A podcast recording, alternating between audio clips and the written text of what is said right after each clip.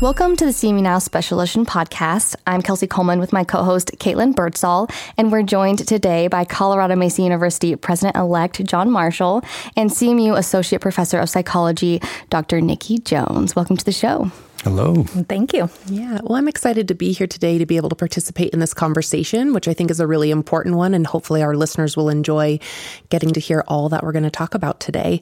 So I think we've all read headlines about the realities of sexual assaults on college campuses and the need for there to be a continuous conversation that's happening and programming that's developed.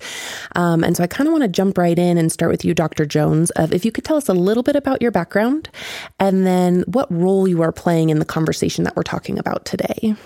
Um, well, first off, thank you for having us. I think this is a really important subject that um, both John and I would like to kind of get out there and really promote all that we're doing in this area. So I just appreciate you taking the time to talk with us on this issue. Um, so, my background is I'm a counseling psychologist. I have been doing counseling either at the master's level or the doctoral level since 2004. And so I've had a lot of opportunity to work with individuals who have experienced um, sexual assault and trauma. Currently, um, in addition to my role as a, an associate professor here, I have a side practice working with women. Um, and so a number of them have experienced assaults, and, and we're dealing with the aftermath of that. So, in my own clinical work, this has just been an area of interest for me. I've, I've done a lot of outreach on college campuses around assault and, and these issues too.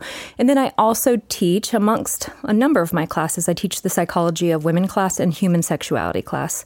And so both of those classes also to really giving me a lot of um, information and research base into this area as well. And throughout my years teaching these classes here on campus, I've had I've heard unfortunately a number of discussions and um, within my classes and amongst my students about their experiences. And so, back in um, I believe it was 2013, I was teaching a human sexuality class, and a couple of my students in that class prompted and asked um, me if I'd be the advisor for the Sexual Assault Prevention Club, which they wanted to start at the time.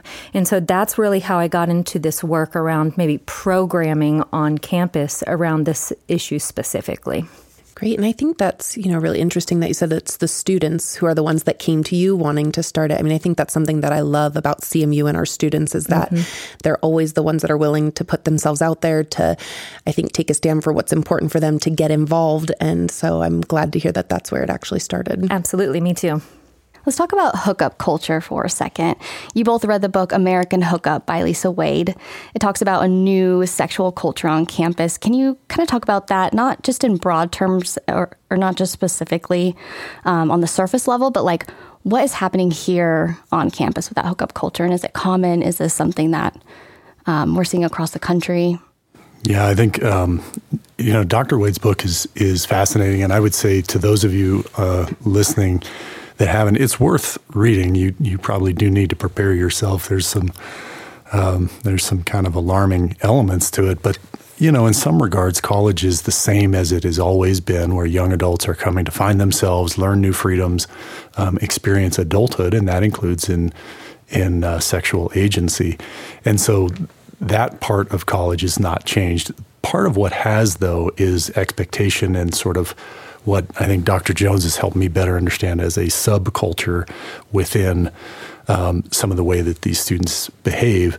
One of the things that we know is true is that it is almost always tied to alcohol and or some other drugs, um, but it's also highly local. It's highly campus specific, and um, so it's this really interesting tapestry of um, media and and broad sort of world and national culture. But then there's also these really uh, granular, specific local mores and um, cultural dynamics, and so you know, in my role prior to um, the last year, I've of course been in the student services realm for the last decade and a half, and so I've seen this. You know, Dr. Jones experiences it both in a um, clinical setting and an academic setting, and I've experienced it on the more the student life and the conduct and um, and some of those sort of elements. And so I think between the two of us, we've seen.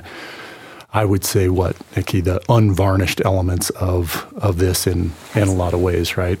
um, and maybe from different perspectives. But I think holistically, we've seen a lot of the kind of realities of how this plays out.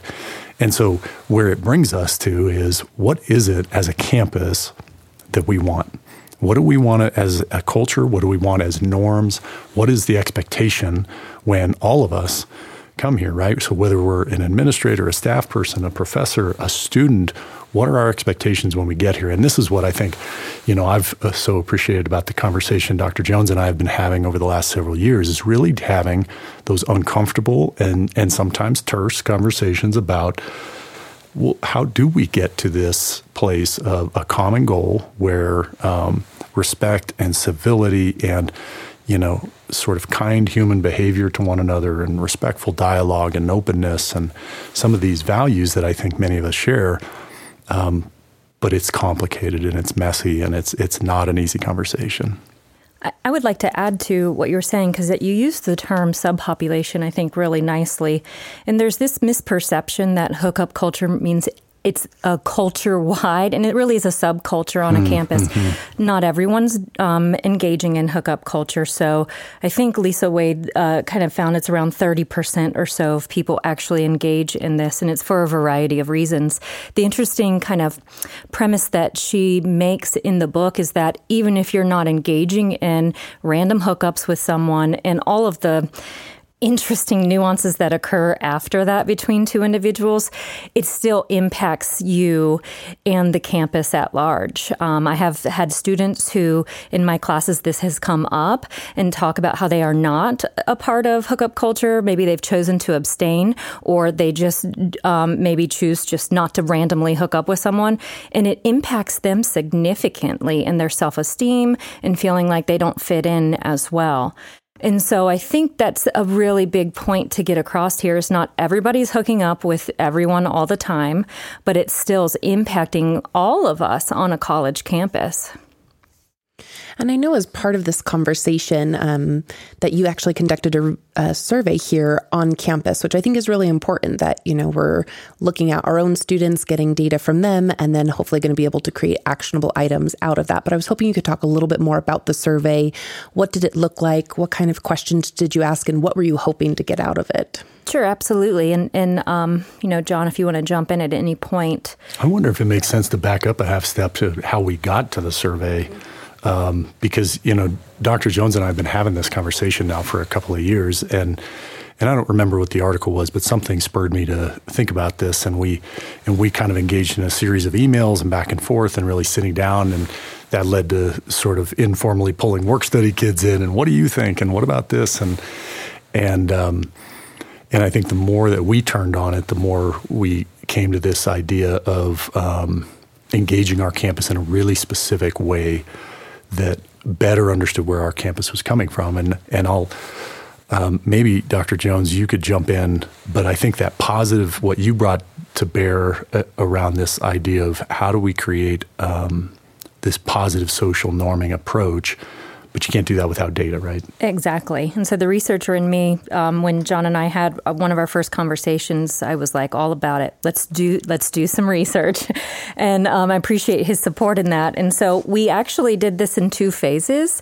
We started by just um, doing the research on men on campus, and that was prompted from this first discussion. He had some thoughts about like what are men going through and struggles with what does it mean to be a man and stuff today on campus surrounding this topic of sexuality sexuality. Um, and so we asked, um, and very similarly, these two surveys, one for the men last year, one for women this year, this spring, um, they had a lot of the same questions, but we had different elements for both of them as well.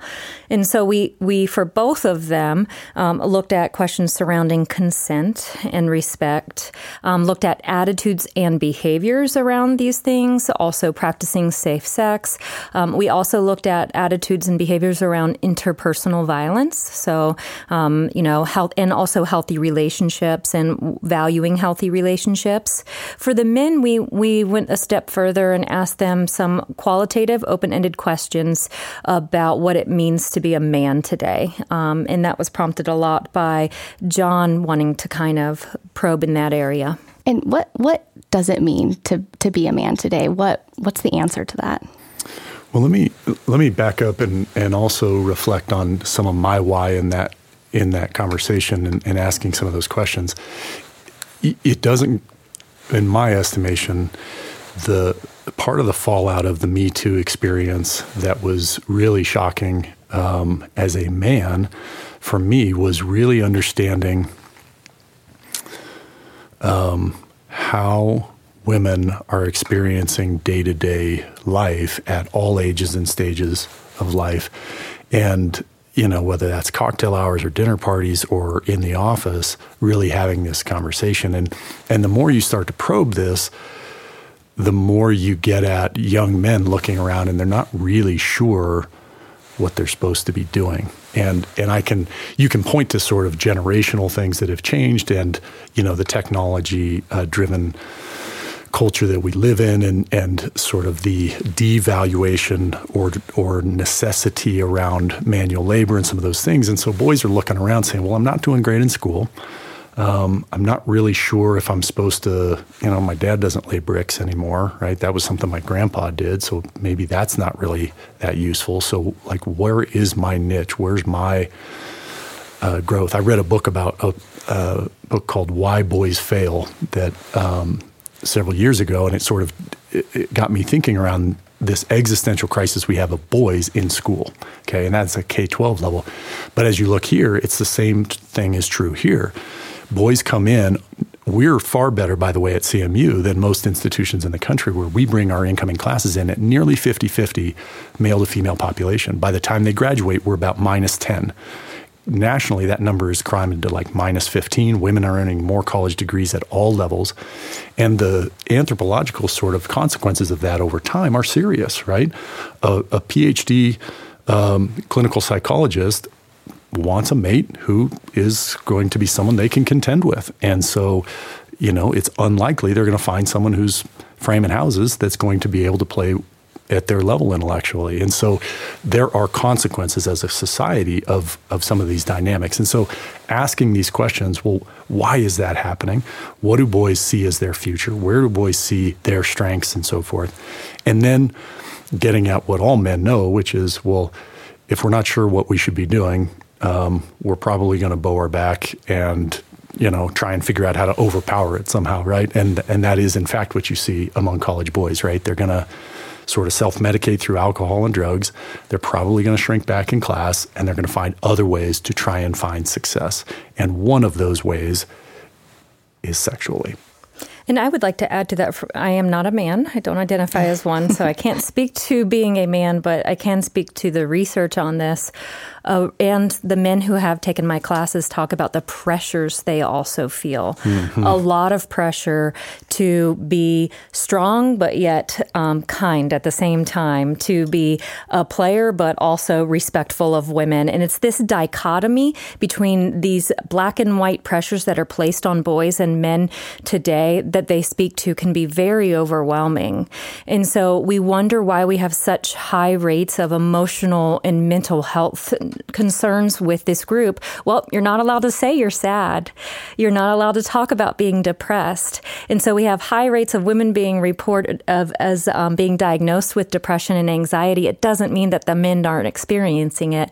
They can't ask for help. And so there's a pressure to be strong and, and, and just, you know, perfect, I think, in a lot of ways for men too. And you can. Yeah, I think that's right. And, and it, you know, we can see the consequence, the consequences of that across a variety of different ways. The most tragic and maybe most existential is um, in suicide rates, and the largest population obviously is going to be in that 30 to 60 year old white male, uh, tending to be more rural. And it's it's while we don't know causally, it, it is hard to look at the data and decouple that there's not some kind of a connection there you know, my my first reaction is I want to ask how what can we do? How can we make you know boys and men feel comfortable to open up and have these conversations and say it's okay to to be confused and lost and and not unsure of who you are and what you want to do and and you should talk about it but I don't I don't think you guys probably have the answer for me well, today. I think it's partly where we're hopefully heading, and we'll talk about that I think in a little bit. But starting some vulnerable conversations mm-hmm. on campus, we need to be able to be a bit more vulnerable. Which in society overall, I think in America at least, we're all scared of vulnerability to some degree. Mm-hmm. But of course, boys and men are more so. Uh, but it's I would argue that being vulnerable is actually a strength. And so I think we need to reframe vulnerability as a strength to be able to get men and boys to begin having this conversation. Why why is vulnerability scary? Do you want to answer that from a male perspective? Yeah, I think um, I think that there's some deep seated uh, challenges that men face that they're not totally clear how to channel in a positive way. Um, you know, Dr. Jones and I have really pursued this idea of where aggression fits in the male performance and psyche and so forth, right? And so, on the one hand, it's like I'm going to take my 15, 16 year old high school boy and lift them up and say, You are an all conference football player as a result of your aggression and say, That is such a great accomplishment, young man. Great job. And I'm going to take that same aggression um, and as it turns itself into ugly facets, right? And sort of ostracize and, and punish. And and helping those those boys and men figure out, well, there is aggression in you and so, how do we model and channel and help you talk about and understand the appropriate role for that aggression? Um, to me, is a really critical. It's, it's one discrete element of this conversation, but it is an important one. And and I think you know. Nikki and I have talked a lot about that idea of where that fits in because it's a predecessor to sexual behavior in some ways. Because aggression with men, right, can be tied uh, often to to sexual behavior. And so, as we've chatted about it, and by the way, I would say for my own um, part in this, I have had a, a, number of sort of vulnerable conversations with you, Dr. Jones, on this because I think that is where we make some real progress, where you move past this kind of cartoon version of um, sexual assault on campus into something that's much more messy, much more nuanced, and much more real. Yeah, and, and so we're scared of that vulnerability, I think, just as a general level. I think probably men are more overall. Of course, there's always differences and stuff like that between men and women. Um, but uh, that that vulnerability that we have to allow ourselves to feel breeds anxiety. It breeds kind of fear that somebody's going to see the real us, mm-hmm. I think. And speaking of the conversations you and I have had, like I've appreciated John just putting it out there, even though he may know it's not a, a belief that I would value. He'll say, I'm just going to say this, and he'll say it. And, and, I think a part of honoring vulnerability and allowing it to exist in a space and in a conversation is coming at the other person who may have differing beliefs with just pure acceptance mm-hmm. and open um, and honest um, communication in a non judgmental way. Mm-hmm. And we don't do that very well as a society. Yeah, kind of committing not to attack each other and, and sort of asking more probing questions rather than coming to conclusions based on that first round. And that that's a really hard thing to do in I mean, I, I think that's just a true statement. Yes. It's just a really hard thing to do. Yeah, and I think too the conversation that we're having today, you I think you both have hit on that there's so many facets to it. It's not just one thing. There's, you know, a lot that goes into it for men, for women. And I think part of that we've talked about too, or I'd like to talk a little bit more about is just with healthy relationships. So I think, you know, for most college students, like John mentioned earlier, you're finding yourself, you're figuring out what you want to do with your life, you're meeting new people, you're exploring, I feel like a lot of different facets of yourself. Um, I know for myself personally, I met my husband at college, and mm-hmm. you know we've been together now 15 years and married for actually seven here, coming up in a couple days. Congratulations! Yeah. Thank you. Uh huh. And you know we've gone through a lot, and communication and a healthy relationship, I think, are really much tied together. So I was hoping maybe let's let's oh, let's camp on that for a quick second, sure. Caitlin. If you think back to when you and your husband met 15 years ago. Mm-hmm how would you rate your communication skills with one another? Not very good, I would say. 20 years old. Yeah. I would yeah, rate it I mean, like a two. I mean, we've, you know, Dr. Jones and I have spent a lot of time talking about this, that we, this is true for every generation, but I think particularly with this generation, uh, because we've we've got all these various ways to communicate with each other that, as it turns out, are not all equally effective. Mm-hmm. Right. So yep. texting one another is not the same thing as sitting down with a romantic partner eyeball to eyeball and and really advocating for what you are wanting and what you do not want. Whole different ball game. And so recognizing that we've got 18, 19 year olds coming to us, you know, in the same way I had the same experience. I think back and shudder at, you know, my ability to communicate at 19. And the truth is that that's not going to change. So the question is, and I think this is what Dr. Jones has really tried to turn on, is how do we take this research, which is really good, helpful, informing information, and do something meaningful with it? And how do we come alongside our students? Well, these communication skills are learned, you know we're not just born knowing how to open up and and talk about really difficult awkward mm. conversations and so do you have any tips dr jones or sure. anything you can lend to us well, it might take a little listeners out a little bit yeah. well I, i'm going to just kind of reinforce everything you all are saying because that's actually what has come through in the data as well so people not knowing what it means to be in a healthy relationship. Um, some of the data from the women's survey that we did this year are a lot of the women asking for education on healthy relationships and warning signs and tips on how to communicate. Mm-hmm. So I think it's just important to honor that our students recognize it, that they don't have these things and they want them as well.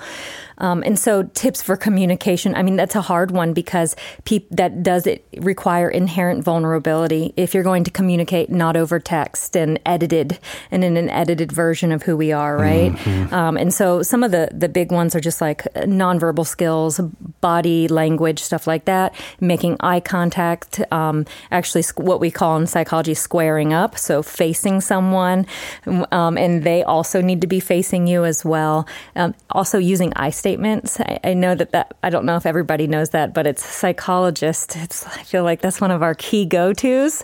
Um, it's like saying I feel like this in this this moment rather than saying you, you, you, right? You statements are blaming language. Somebody's going to get defensive and shut right down. I statements is really putting the blame on you. And we're more inherent um, as human beings, I guess, likely to listen if somebody is talking about themselves rather than, you know, putting us on the defense. But also just being very, very firm with boundaries. That's really important as well. And so communicating one's boundaries. And I think mm-hmm. this is mm-hmm. also what we believe is coming through in some of the data data, the difference between the men's data and the women's data actually is. Um, this idea of consent okay that is something that it, it has to be communicated and i think um, what we've found out is in general our students men and women are saying they value getting consent and overall they say they get consent a majority of the time from a sexual partner or a potential sexual partner What's interesting is that I also then in the the data for the women asked them, yeah, they're saying they're getting consent at the same rate as men. It's like 99% of the time. You know, they're saying, yeah, we I always get consent. But the women are, when I asked them a question since being at CMU, how many, um, how, what percentage of the time has somebody asked for consent? And they gave us 65% of the time since being at CMU, people have actually asked for consent.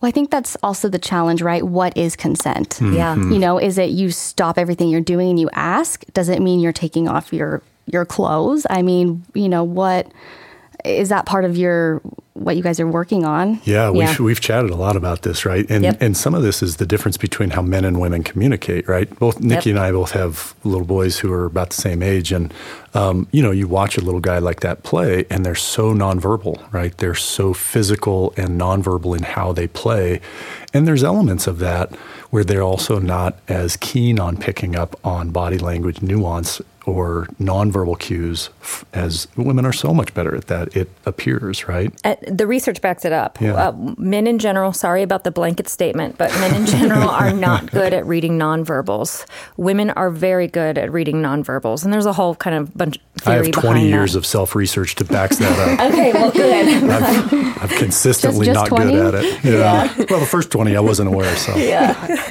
Um, and so it does speak to this idea of number one, what is communication? And a lot of people think communication is just what comes out of someone's mouth.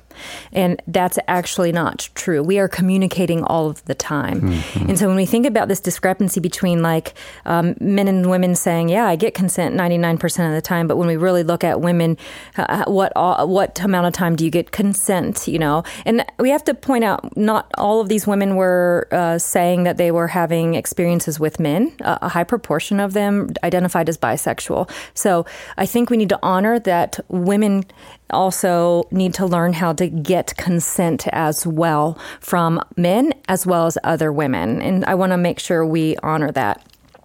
But because um, I don't want to put all the blame on men here about um, communication as well. And so we know that it's likely men um, might think that they're getting consent because of the way someone looks at them. Um, there's actually a lot of research that shows that if um, a man um, pays for the check at dinner, he actually expects he's going to have intercourse at a significantly higher rate than if a woman pays for dinner or they go Dutch. Um, and so that's a form of communication if she allows him to pay for it. And most of our research in this area are on heterosexual relationships, so we don't know what that's like in same sex couples. So it's this notion of we need to do a better job here at CMU. I, I'm I'm very I have a lot of conviction about this. We need to teach our students healthy relationship skills, but also what does communication and consent look like? Mm-hmm. And and maybe recognizing out of the data that while it the lack of communication or poor communication have looks very different, it's happening across the board right? It's across it's across genders, it's across sexualities. It's it's happening. It's sort of the one consistent item for 19 year olds, right? I think the piece that might be missing right now is accountability. And we haven't mentioned much about that, right, during this podcast, but I think it's worth mentioning that what role does accountability play in this conversation? Well, and it starts with a vulnerable conversation. Absolutely. Because I, you know, one of the things that we we find um, is that it often doesn't look quite so clean as was there a sexual assault or was there not a sexual assault?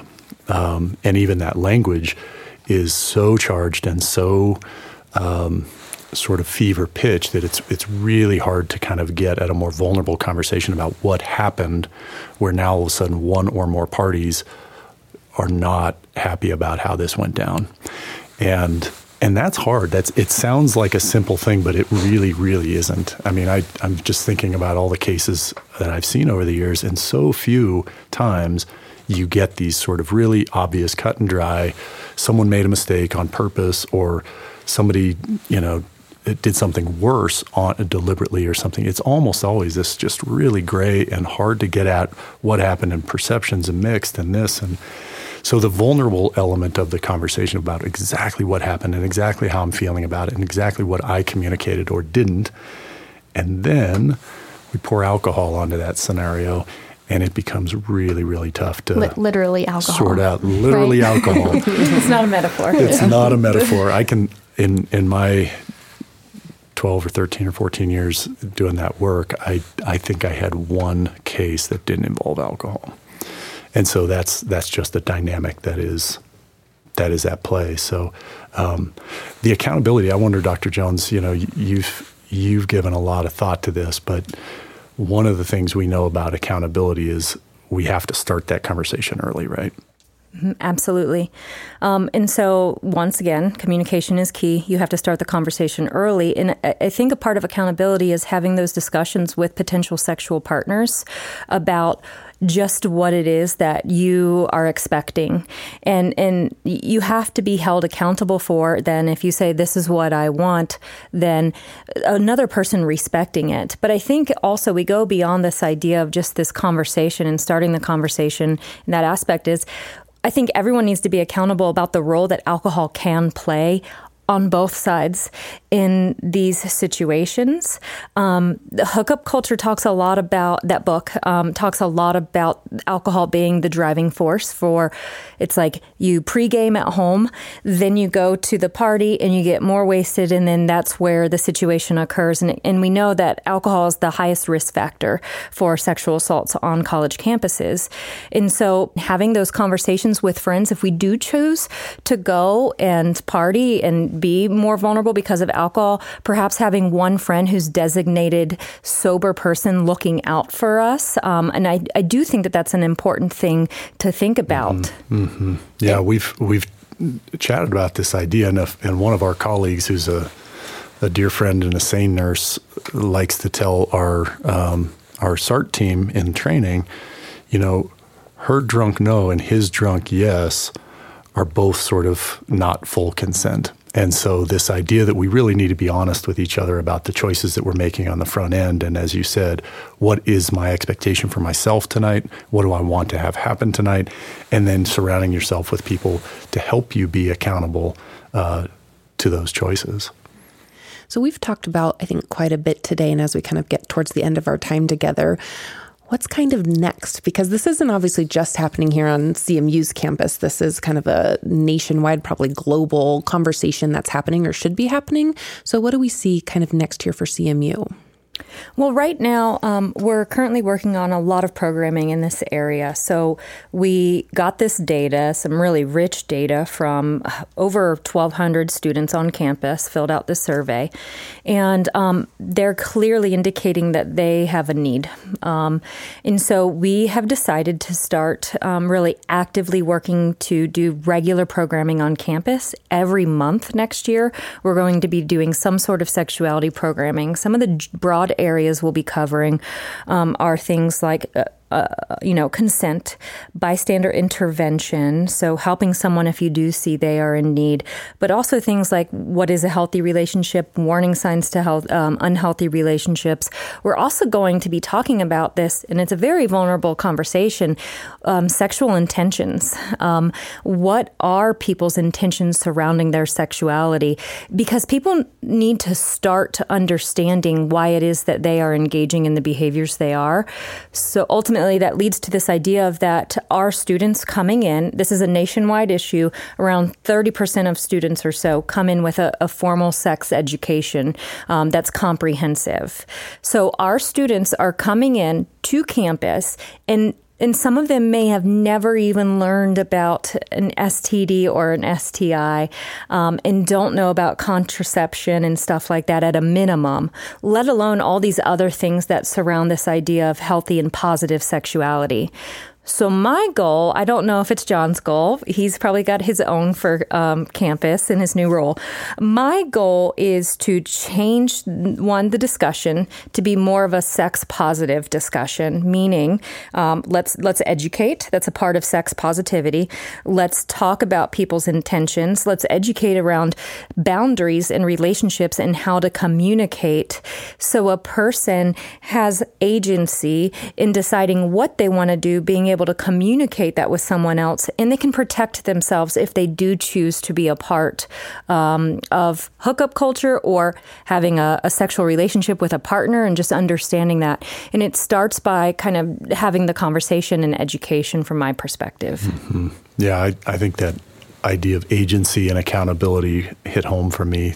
To me, the you know, markers of a college campus ought to be where we're really challenging ourselves to think critically, um, and to be accountable for our words and our behaviors. And, and so much of what we're trying to do is empower students uh, with this idea of agency and self advocacy.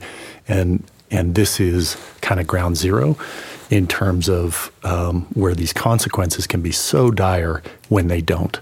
And so it's, a, it's just a really great opportunity for us to challenge our students to say, yes, we as a university, we owe it to you to give you all these resources, to give you the education, um, and frankly, to set a culture on this campus where we all know what to expect of one another, um, that we're going to get treated with civility and respect, that we're going to be empowered as humans and seen as individuals and and respected, even if we may disagree or take a stance that isn't popular. Um, that might be a political stance. It might be not participating in hookup culture, and so this idea of really um, respecting one another in a real significant, um, meaningful way, and and then just extending that agency and accountability. And I would like to add to that, like this idea of being good citizens at CMU, hmm. I think in regard to this specific area really needs to occur. So we know about a third of sexual assaults um, uh, can be prevented by bystanders in general. So somebody who is seeing what's happening at a party and recognizing the warning signs that something's not okay and stepping in and doing something about it. And I actually used that kind of to kick off some of the data for the women that was different. And it came out of a conversation between John and I, and that from his perspective as a man, he thought women wouldn't want a man to intervene in these situations, and so I just I got I my asked it in the phrase of a question. I got my academic hat on, and I was like, I'm going to ask. And there's a whole host. I mean, that comes up. I've had men in my classes say, "Well, I wouldn't intervene because I don't want her to, you know, think I'm hitting on her," and then it caused a whole nother issue. So we asked the women, "Would you want somebody to intervene if you were in a situation that was dangerous, uh, sexually, physically, all of these?" And by far sexual dangerous situations, 98% of them said absolutely. And they did not care about the gender. They, they, it just wanted somebody to do the right thing. And, and they gave a whole host of reasons why. And I don't think we are doing enough of looking out for other individuals in our country in general, but just even on college campuses. And we need to have more agency in that way that we have to be good humans and, and care about other individuals. Yeah, just being in community community with each other where I know your name, you know mine, and if you're in a tight spot, I'm going to step in. Which is a bit problematic and and that has led to a couple of difficult conversations I think between John and I too on um, well if you're a man and you step in where you see something happening potentially dangerous yeah I mean it's probably going to be a conflict right?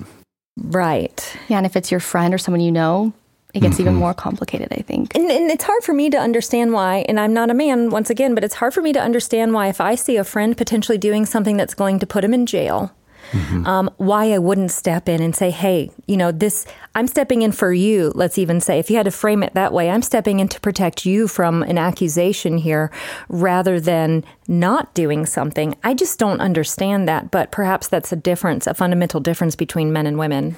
Yeah, and it, I think it drives back to this idea of pushing ourselves to get clear about our sexual intentions and just our, our more broad intentions. What is my hope uh, by going to the basement of a house party and drinking eight beers? What do I want to occur at that point? And um, you know, of course, that's yeah, that's a a whole uh, nother conversation. That's right. well, thank you both for doing the important work to make campus better. You're obviously being really proactive about it, so we appreciate that, and you being here today to to talk about it. Yeah, such a pleasure. Yep. Thank, thank you again you. for having us. Thank you for joining the CMU Now Special Edition podcast. If you enjoy this podcast, you can listen to others on the CMU Now website or on Spotify.